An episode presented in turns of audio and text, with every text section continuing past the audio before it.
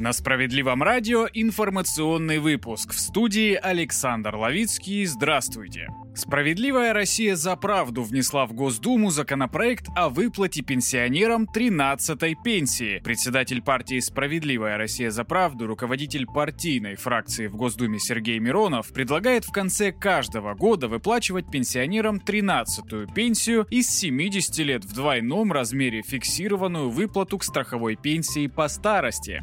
Соответствующий законопроект сегодня внесен на рассмотрение Государственной Думы. Вот уже несколько лет подряд у Министерства финансов к новогодним праздникам остаются огромные средства, которые по каким-то странным причинам не удается израсходовать в течение календарного года. Речь идет о триллионах рублей, и это те самые деньги, которые изначально были подробно расписаны по статьям федерального бюджета. Их нужно было направлять на развитие экономики, промышленности, социальной сферы, но всякий раз чиновники оказываются настолько нерасторопны, что деньги в бюджет приходится возвращать рассказал политик. Чтобы справедливо и достойно распорядиться этими средствами, партия «Справедливая Россия за правду» предлагает в конце каждого года направлять неизрасходованные деньги на выплату 13-й пенсии. Перед новогодними праздниками люди потратят их на самое нужное, и в конечном итоге эти деньги будут работать на развитие российской экономики, уверен руководитель «Справедливой России за правду».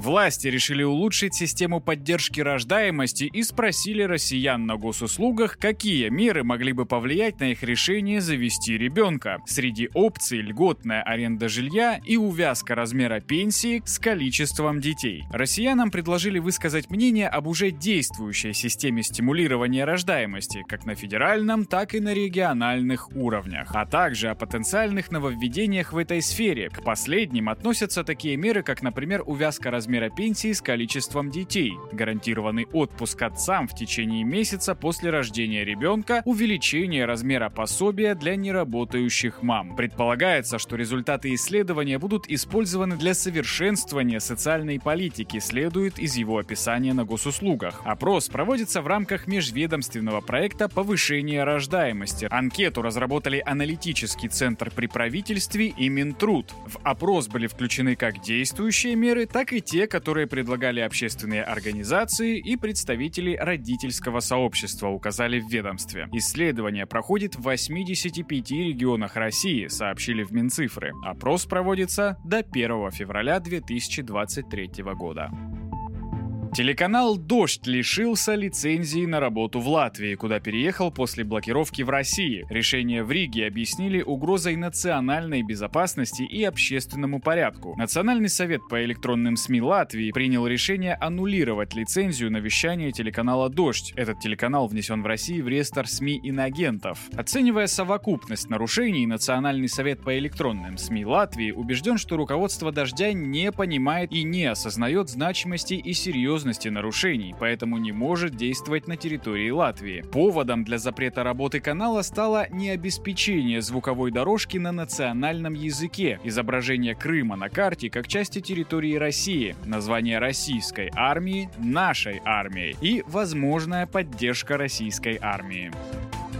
Вспышку свиного гриппа зафиксировали в Москве и Петербурге. Свиной грипп обнаружен уже в 55 российских регионах. Медики сообщают о резком подъеме эпидпорога в среднем на 20%. Вспышку зафиксировали в Москве, Санкт-Петербурге, Екатеринбурге, Владивостоке и других крупных городах страны. В столице у одного из медучреждений образовалась пробка из машин скорой помощи. Однако власти заверили, что к ситуации были готовы и увеличили количество количество коек. Падение заболеваемости ожидают только к новогодним праздникам. Медики напоминают о превентивных мерах, например, о необходимости ставить прививки от гриппа. И сегодня стало известно, что в институте имени Гамалеи разработали новую вакцину. Она будет защищать людей от различных штаммов на протяжении как минимум трех лет. Сейчас препарат проходит вторую стадию исследований. Армейская амуниция, теплая одежда, продукты питания, медикаменты, бытовая химия, предметы гигиены. Элементарные вещи, но сейчас именно в них больше всего нуждаются жители Новороссии и наши военные на передовой. Центры защиты прав граждан совместно с партией «Справедливая Россия» проводят масштабную акцию по сбору гуманитарной помощи «Своих не бросаем». Неравнодушные люди, предприниматели, студенты, пенсионеры по всей стране откликнулись на призыв о помощи. В центры защиты несут вещи, продукты, а еще пишут письма со словами поддержки солдатам, которые сейчас выполняют свой воинский долг. Например, в Брянске собрали 436 килограммов гумпомощи, в Ульяновске 435, в Екатеринбурге 353 килограмма, в Йошкар-Оле 321, в Перми 295 килограммов. На коробках с помощью география огромная огромной страны. Краснодар, Казань, Иркутск, Калуга, Кострома, Махачкала, Орел, Ростов-на-Дону, Самара, Тамбов, Томск и Оренбург. Общими усилиями за короткий срок удалось собрать около 7 тонн гуманитарного груза. И это не предел. Сбор помощи продолжается и сейчас, а первая партия силами головного офиса ЦЗПГ уже доставлена в Луганск бойцам, медикам и мирным жителям. Доставку груза сопровождал Андрей Кузнецов, Кузнецов, руководитель сети Центров защиты прав граждан, депутат Государственной Думы. Я хочу поблагодарить всех участников, всех, кто в Центрах защиты прав граждан организовывал эту работу по всей стране, а также тех предпринимателей, частных лиц, всех, кто э, поучаствовал в сборе этой помощи, кто направил часть, часть своего сердца, своего тепла сюда, на Луганщину. Всех поблагодарить. Мы будем продолжать эту работу, потому что мы своих не бросаем.